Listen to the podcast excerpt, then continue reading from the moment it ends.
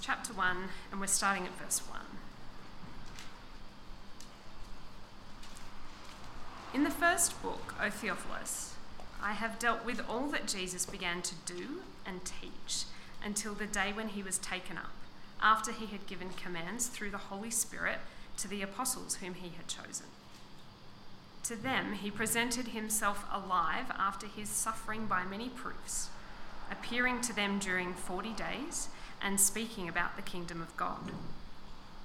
And while staying with them, he ordered them not to depart from Jerusalem, but to wait for the promise of the Father, which he said, You heard from me, for John baptized with water, but you will be baptized with the Holy Spirit not many days from now.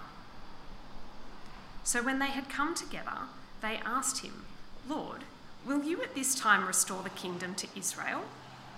He said to them, It is not for you to know the times or seasons that the Father has fixed by his own authority, but you will receive power when the Holy Spirit has come upon you, and you will be my witnesses in Jerusalem and in all Judea and Samaria and to the end of the earth.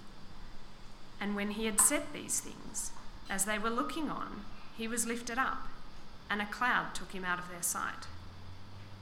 And while they were gazing into heaven as he went, behold, two men stood by them in white robes and said, Men of Galilee, why do you stand looking up into heaven?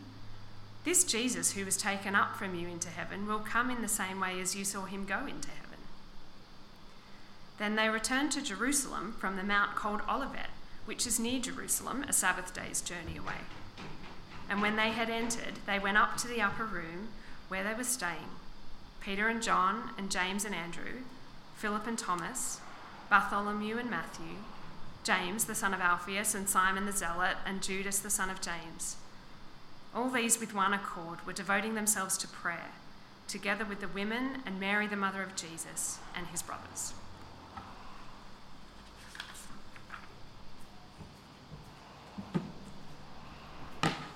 Uh, thank you, Alicia, for uh, giving us that report from the nominators and also reading God's word uh, to us this morning. Uh, there is some notes in your handout if you'd like to follow along uh, during my sermon. Uh, and would you please keep that part of your Bible open? Most of us over the last few weeks have done some sort of traveling. You may have gone on holidays, you might have gone on a road trip or you may have just traveled to and from different Christmas celebrations. Most of us here know what it's like to travel around Australia to prepare for a road trip. And when you prepare for a trip here in Australia, there's very little about that trip that is not known about as you go on the journey. Ella, Atticus, and I went up to the CMS Summer School in uh, January for a week up in Katoomba. The trip up there takes just over two hours, and it's very well known to us. We also went down to Melbourne to visit my family, and that trip down the Hume is also a very well known trip. And if there's anything we don't know about a trip, like how long the trip will take or how we are going to get to where we are going, Google Maps is always there to help us, isn't it? There's always accurate information that we can rely on as we prepare for the journey. Well, as we kick off this year at Helensburgh Anglican Church, I don't actually think we should consider uh, the expectations of this year to be similar to that of going on a road trip in Australia. I think it's more appropriate for us to consider the journey together this year more like traveling in a third world country. But don't worry, I have a lot of experience of traveling in a third world country.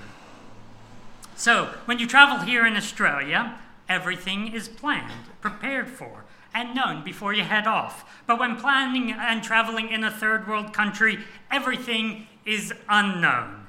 The preparation is quite different. For me, growing up in the middle of Papua New Guinea, with my parents being missionaries, we used to go from the middle of PNG, from the mission station, on holidays to the north coast to Madang. And we used to say that the trip would take us four hours plus another four hours depending on what we faced, depending on what happened along the way.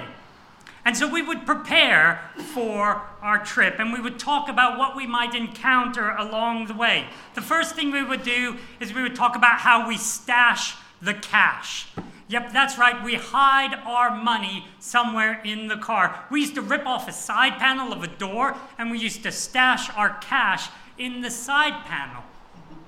Right? So that the hope would be that if we ended up encountering any local rascals along the way, that we might actually be able to keep our money.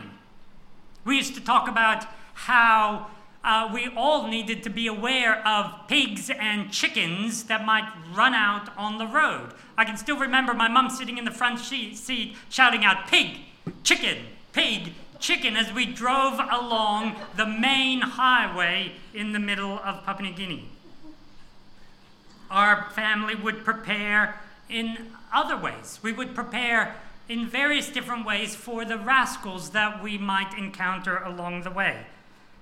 As we would drive along, it was quite common for local rascals to jump out, hold up cars, try and rob whatever they could, and then let them continue along the way.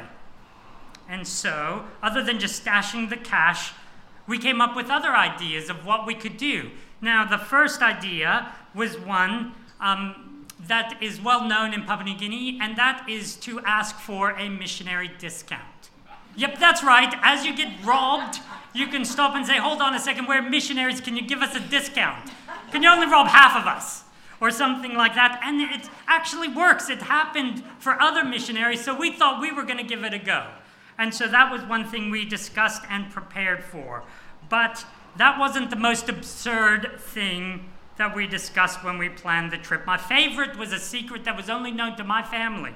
It was a family secret that my parents came up with of what to do when being robbed, and that was to sing.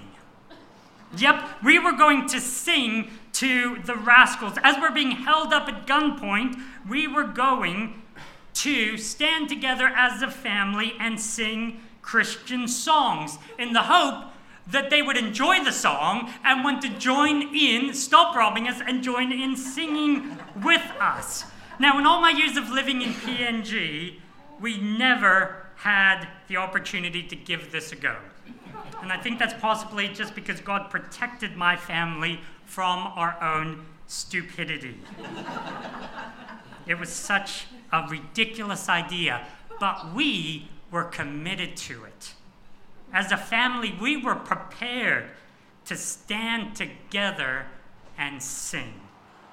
And it's my hope and prayer that as our church family here in 2508 plan this year, we are committed to the journey, to the task that is set before us, regardless of what we might face and regardless of, how stupid we might be, that we might do as our vision statement says, that we might glorify God, that we might make disciples, that we might grow in love for Jesus, serve his people, the church, share Christ with the lost, listen to God in his word by his spirit, and most of all, that we might do it all by depending on God in prayer. Before we set off on any of our holidays in PNG, we would stop and we would commit the journey to God in prayer. Because we knew that prayer showed our dependence on God as the only one who knew what lay ahead.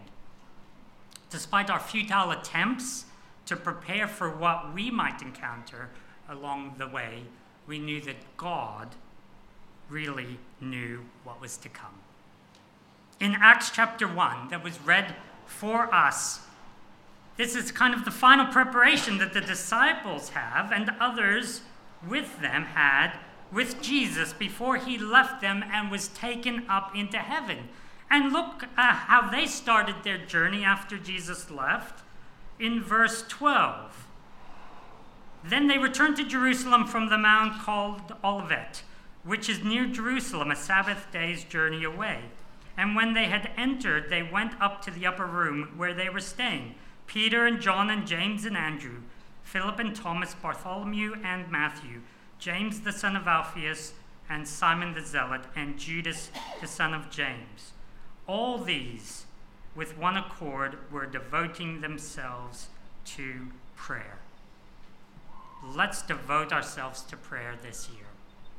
And let's do that actually right now before we continue to look at this passage. Would you bow your heads and pray with me? Heavenly Father, help us to be open to your word and learn from it today, so that by it we might have the confidence to live out every situation we face in obedience to you. May I be clear as I speak your word today, and may it do its work transforming us to the likeness of your Son, Jesus. I pray this for your glory and honor and praise. Amen. Luke, who's the author of the book of Acts, explains to us that the disciples, along with others, had just spent 40 days where Jesus appeared to them after he had risen from the dead. During this 40 days, Jesus spoke to them about the kingdom of God and what they should expect. And in verse 4, Jesus actually tells them not to leave Jerusalem. Read with me verse 4. And while staying with them, he ordered them not to depart from Jerusalem, but to wait for the promise of the Father, which he said, You heard from me. For John baptized with water, but you will be baptized with the Holy Spirit not many days from now. So Jesus tells them to wait until the Holy Spirit has arrived. And in fact, if you turn back to the Gospel of Luke, which was written, if you turn to chapter 24, we see that the Gospel of Luke ends where Acts starts. So, chapter 24, Luke chapter 24, verses 44. Luke writes, Then he said to them, This is Jesus speaking. He says, These are my words that I spoke to you while I was still with you that everything written about me in the law of Moses and the prophets and the Psalms must be fulfilled. Then he opened their minds to understand the scriptures and said to them, Thus it is written that the Christ should suffer and on the third day rise from the dead, and that repentance for the forgiveness of sins should be proclaimed in his name to all nations, beginning from Jerusalem. You are witnesses of these things, and behold, I am sending the promise of my Father upon you. But stay in the city until you are clothed with power from on high.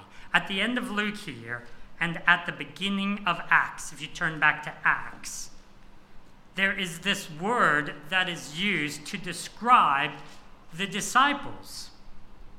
It's a word that's used to describe the disciples and those who have been with Jesus.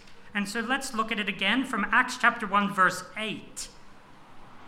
It says, But you will receive power when the Holy Spirit has come to you, and you will be my witnesses.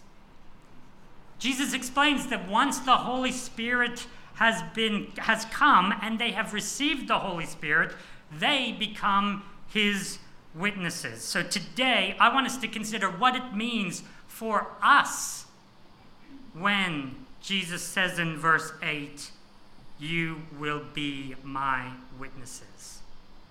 What does it mean for us to be witnesses? And first of all, in order to understand what it means for us to be witnesses, we must understand God's history of salvation, what he is actually doing in this world. This passage clarifies us what God promises, what Jesus has done and continues to do, and what the Holy Spirit equips us for in our lives. Starting with God the Father. God the Father is the one who promised to send the Holy Spirit. We read this in the Luke passage. It's also in Acts chapter 1, verse 4. And while staying with them, he ordered them not to depart from Jerusalem, but to wait for the promise of the Father. And down in verse 7, it also explains to us, he said to them, It is not for you to know times or seasons that the Father has fixed by his own authority. It is God the Father who chooses who will receive the Holy Spirit. He chooses who will and when they will receive the Holy Spirit. We are not sovereignly choosing who is saved. God does, not us. God chooses his family, not us. And then when we look at Jesus, his life, his death, it was all to save people from their sins. Jesus came, he lived, and he died to save people from God's wrath. He died to atone for us to pay the price that we all deserve for our sins. And after he paid the penalty through his death, then he rose from the dead and he ascended into heaven.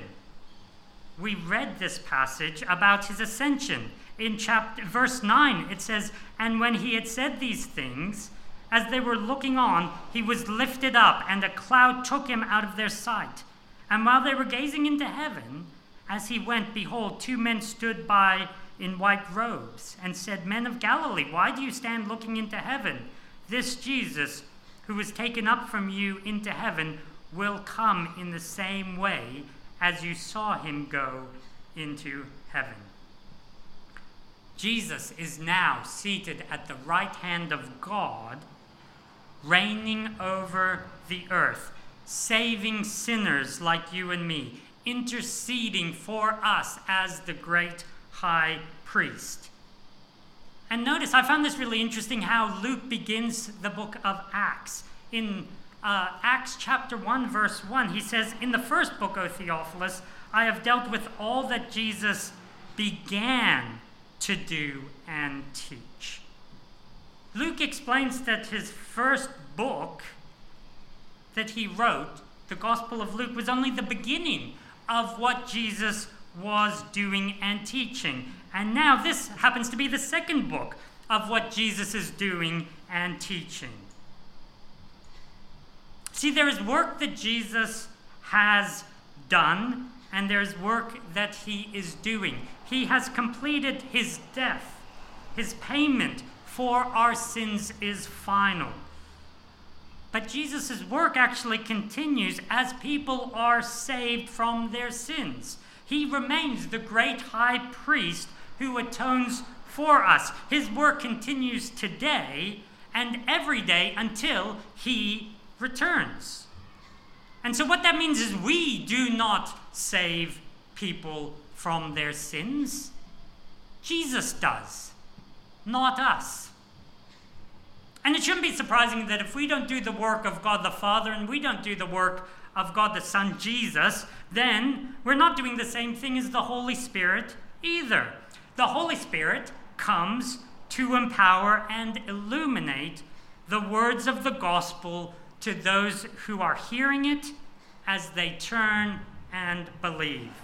As people receive the Holy Spirit, they become a new people. They become part of God's family. They're transformed from death to life. This is the work of the Holy Spirit. We cannot bring the words spoken to life. We don't have the power to open the hearts of those who hear the good news. We do not empower, we do not illuminate. That is the work of the Holy Spirit, not us. But for those of us who believe in Jesus, for those of us who have received the Holy Spirit, we are now those who, through the Holy Spirit, are enabled and empowered to be a witness for Jesus. So, here in verse 8, when Jesus says to his disciples, You will be my witness in Jerusalem and in all Judea and Samaria and to the ends of the earth, Jesus is telling his disciples how God's salvation history will be achieved. It will spread across the globe to every people in every generation through God sending His Holy Spirit into the lives of people who, through the saving work of Jesus, will become part of God's family and because of that, become a witness for Jesus. Now, for the disciples, they were actual eyewitnesses of Jesus. They were eyewitnesses of his life and his death, his resurrection, his ascension. We are not eyewitnesses. We were not there. But this passage explains a real important aspect of what it means to be a witness for Jesus. The disciples were first told to wait until they received the power when the Holy Spirit comes on them. And then they would become Jesus' witnesses. Even though they were unique in that they were eyewitnesses of Jesus, the fact that they were to wait until they received the Holy Spirit means that they were the basis, they were the standard for every subsequent generation of Christian after them. Every person who receives the Holy Spirit Jesus says to them, You will be my witness. That is who we are.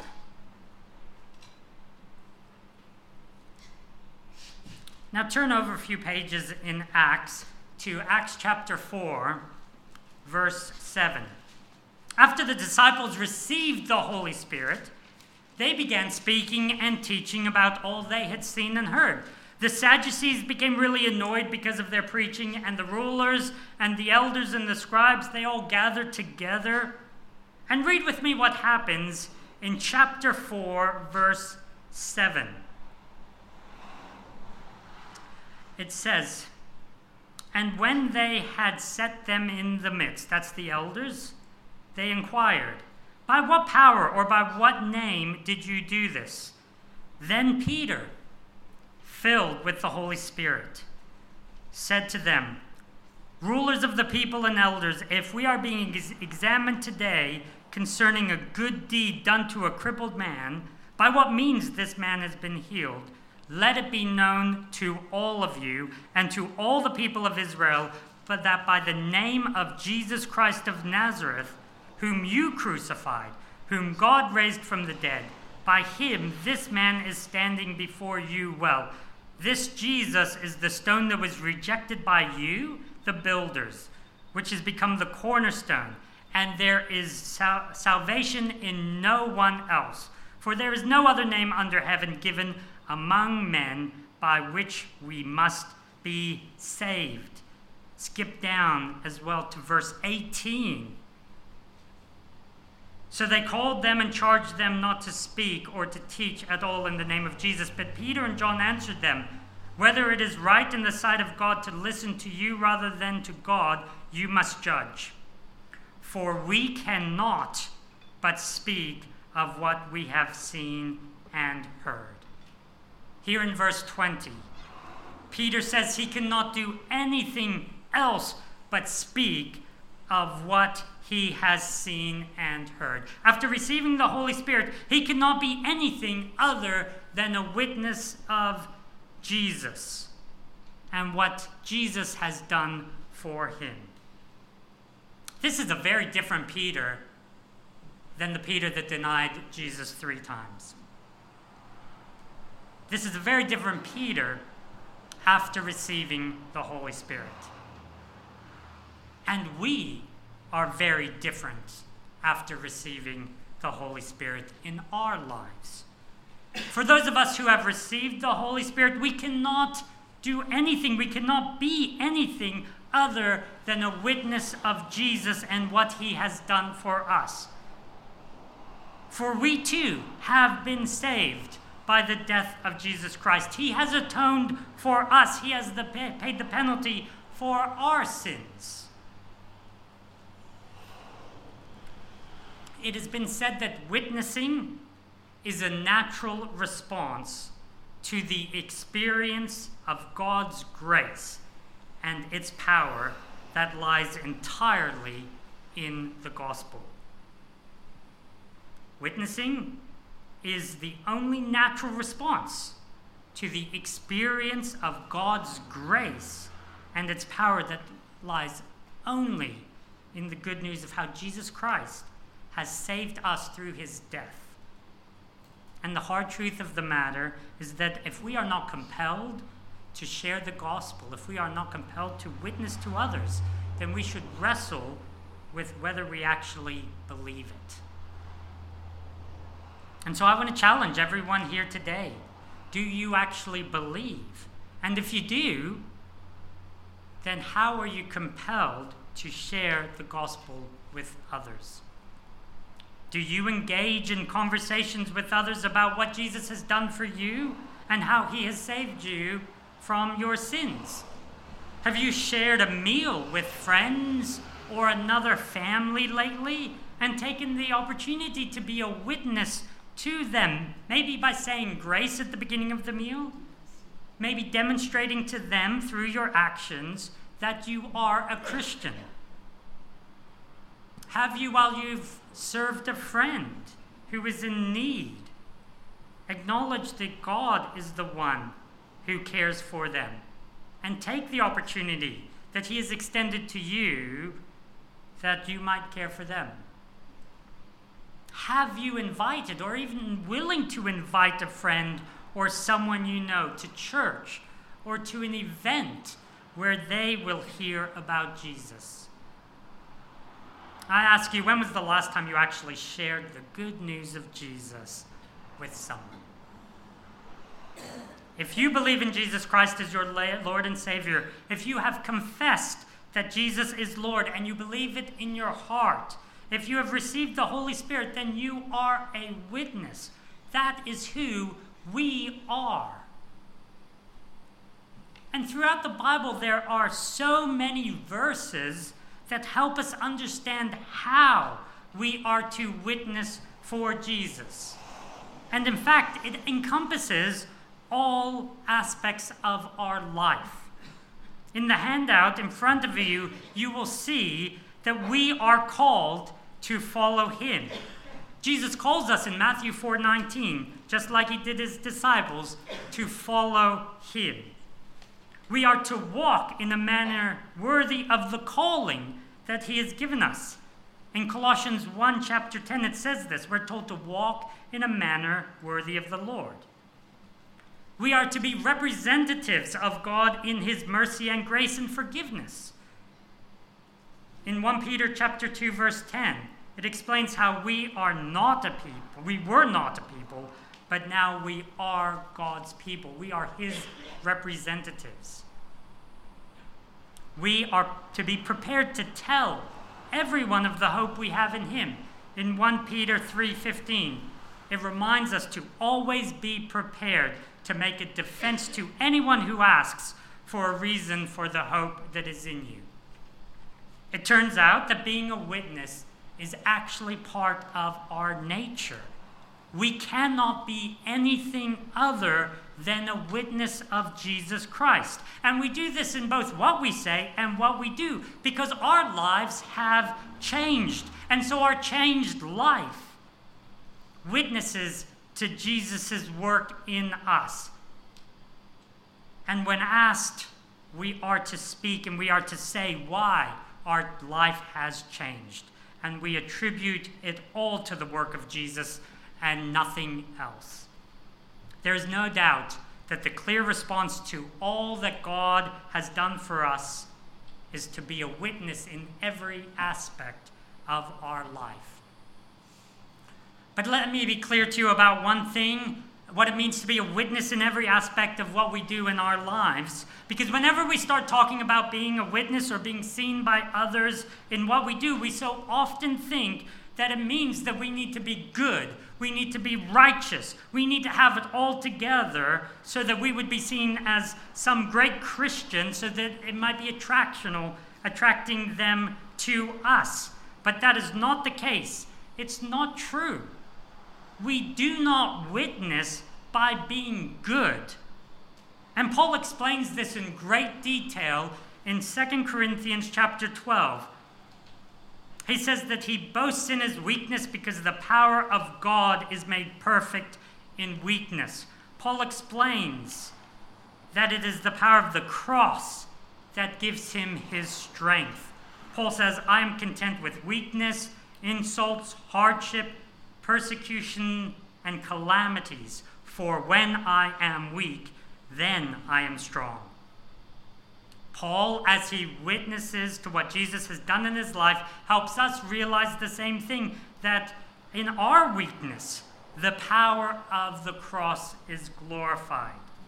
So Paul is seen struggling. We can be seen struggling when things go wrong in our lives. So that God's grace is evident as the source of strength in our lives. And we do it also that we do not boast in anything. We don't boast in ourselves. We don't boast in anything other than Jesus and in Him alone. So in the book of Acts, there are page after page that explain to us how Jesus continues his work of saving the unlikely, saving the outcast, saving the sinners, who then in turn receive the Holy Spirit and become his witnesses. On some pages in the book of Acts, there's just one or two that become witnesses. On other pages in Acts, the number is about 5,000 who believe. But it doesn't end with the book of Acts, does it? There's an entire history of how Jesus continues his work of saving sinners, who in turn receive the Holy Spirit, who become his witnesses. And that history includes us.